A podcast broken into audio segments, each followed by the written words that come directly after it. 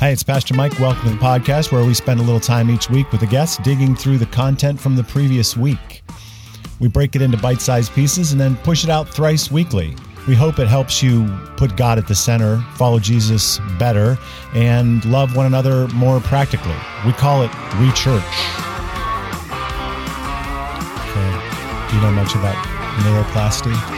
I don't know much. Okay, well, we might talk a little bit about that today. I would like to. All right, so I'm here with Adam. This is Pastor Mike, and um, we're looking at Romans. We didn't do a, a church service per se uh, last Sunday, so we don't have a major teaching that we're leaping out of, but we did do some cool things. I was unable to be a part of it. They but- were cool though. Yeah, you said you were down there. Yeah. What'd you guys do? Um, my kids and I were helping with some food distribution, and This is north, really cool. uh, near East Side. Yeah, near East Side. J. Gyra Ministries, That's right. multiple churches. Yeah, I think I counted maybe five or six different churches there: Vineyard and Cypress and Vista and Rock City, and it was great. yeah, just trying to help that zip code out. They got a cool situation going down there at the church with um, Reverend Brown, who's like suddenly was in a life threatening situation. He had, Oh, I um, didn't know that. yeah, um, so many things went sideways. Um, he had um, emergency surgery on his foot.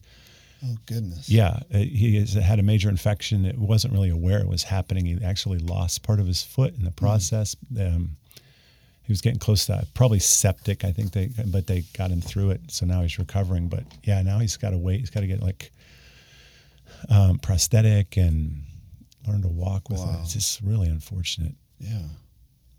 And then um, the property that we were working out of, you probably realized, was double booked. Yes. And um, with uh, Black Lives Matter rally.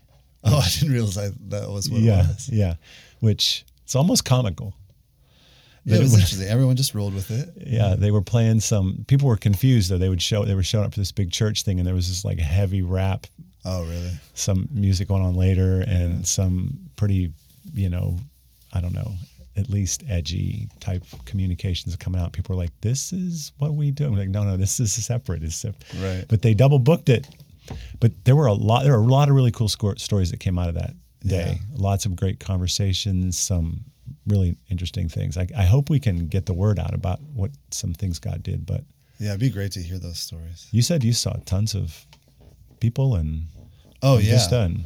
Yeah, I mean, there was uh, at nine o'clock in the morning. There was four different crews of people cleaning, and it was, I mean, just really, really cool to see the generational representation. You had some of the older people uh, from various neighborhoods and churches. Uh, there was uh, basically youth group aged yeah, kids volunteering. Yeah. Uh, really high energy, ready to go.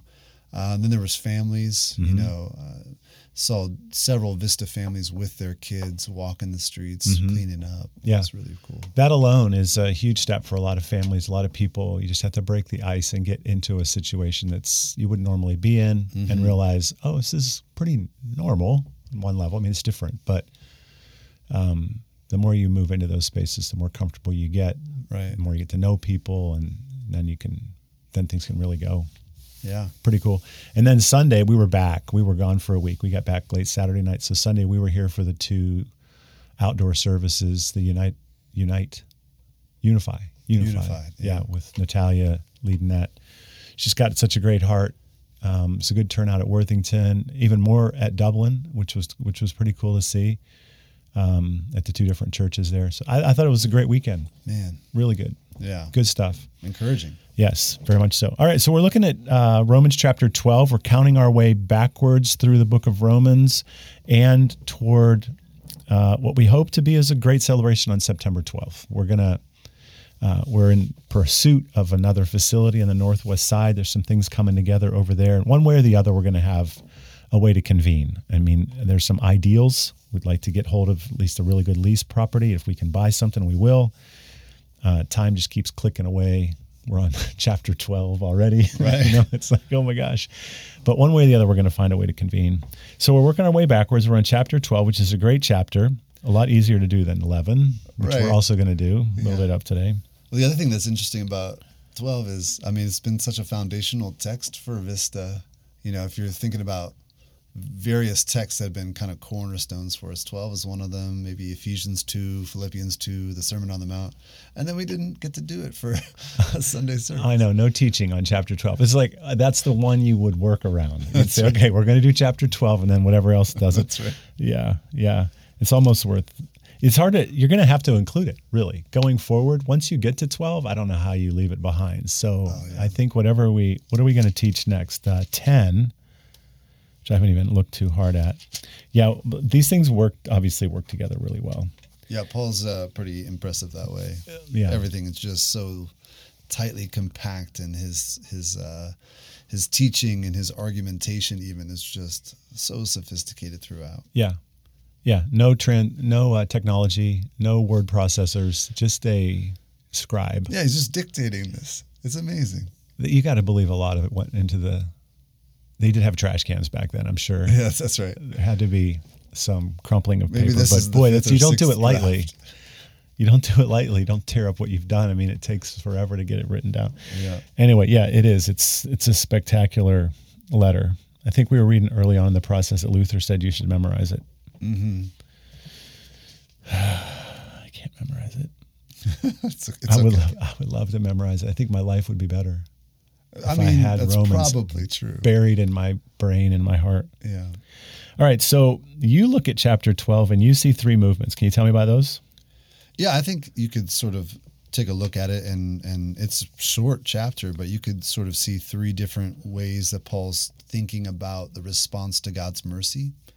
It's kind of like an individual response to God's mercy, now that I personally have seen God's mercy, how do I respond? Mm-hmm. And then it's kind of like a corporate response to God's mercy that's maybe somewhat inward looking, like what should the the church body, as he uses the metaphor of a body, what should that look like in view of God's mercy?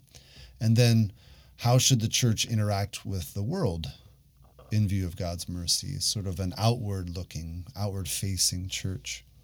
And so, yeah. no, no, I want to let you keep going. I'm just going to ask you questions. So, um, for those of you that are keeping track at home, this is uh, somewhere in the neighborhood of a seven minute podcast. That's what I try to do. That's what we try to do but we record like 21 22 sometimes 35 minutes. Sometimes. And we try to narrow it down. So we're at 7 minutes and 45 seconds right now. So here's what i need you to do adam. Oh my. I need you to take your three things and tie it up into a nice little 30 like how do you tie up this first 7 minutes? Not all the stuff about saturday and sunday but those three categories mercy what would be the tie? What would be the if that's all you could say was this is what chapter 12 does boom how do you finish it? Like why or what's the point of that or uh, what do you do with wow. it? Wow, uh, you know, the the church has probably tried to do that in in various spaces in church history, but maybe we would say God's love is extravagant and it changes everything. It changes everything. It, it changes, starts with it changes me. Changes me. It changes how I relate in my constant relationships, in the ones that are, you know, a, a constant in my life, my church, family, uh, and then it changes how I interact with everyone I come to meet. Awesome.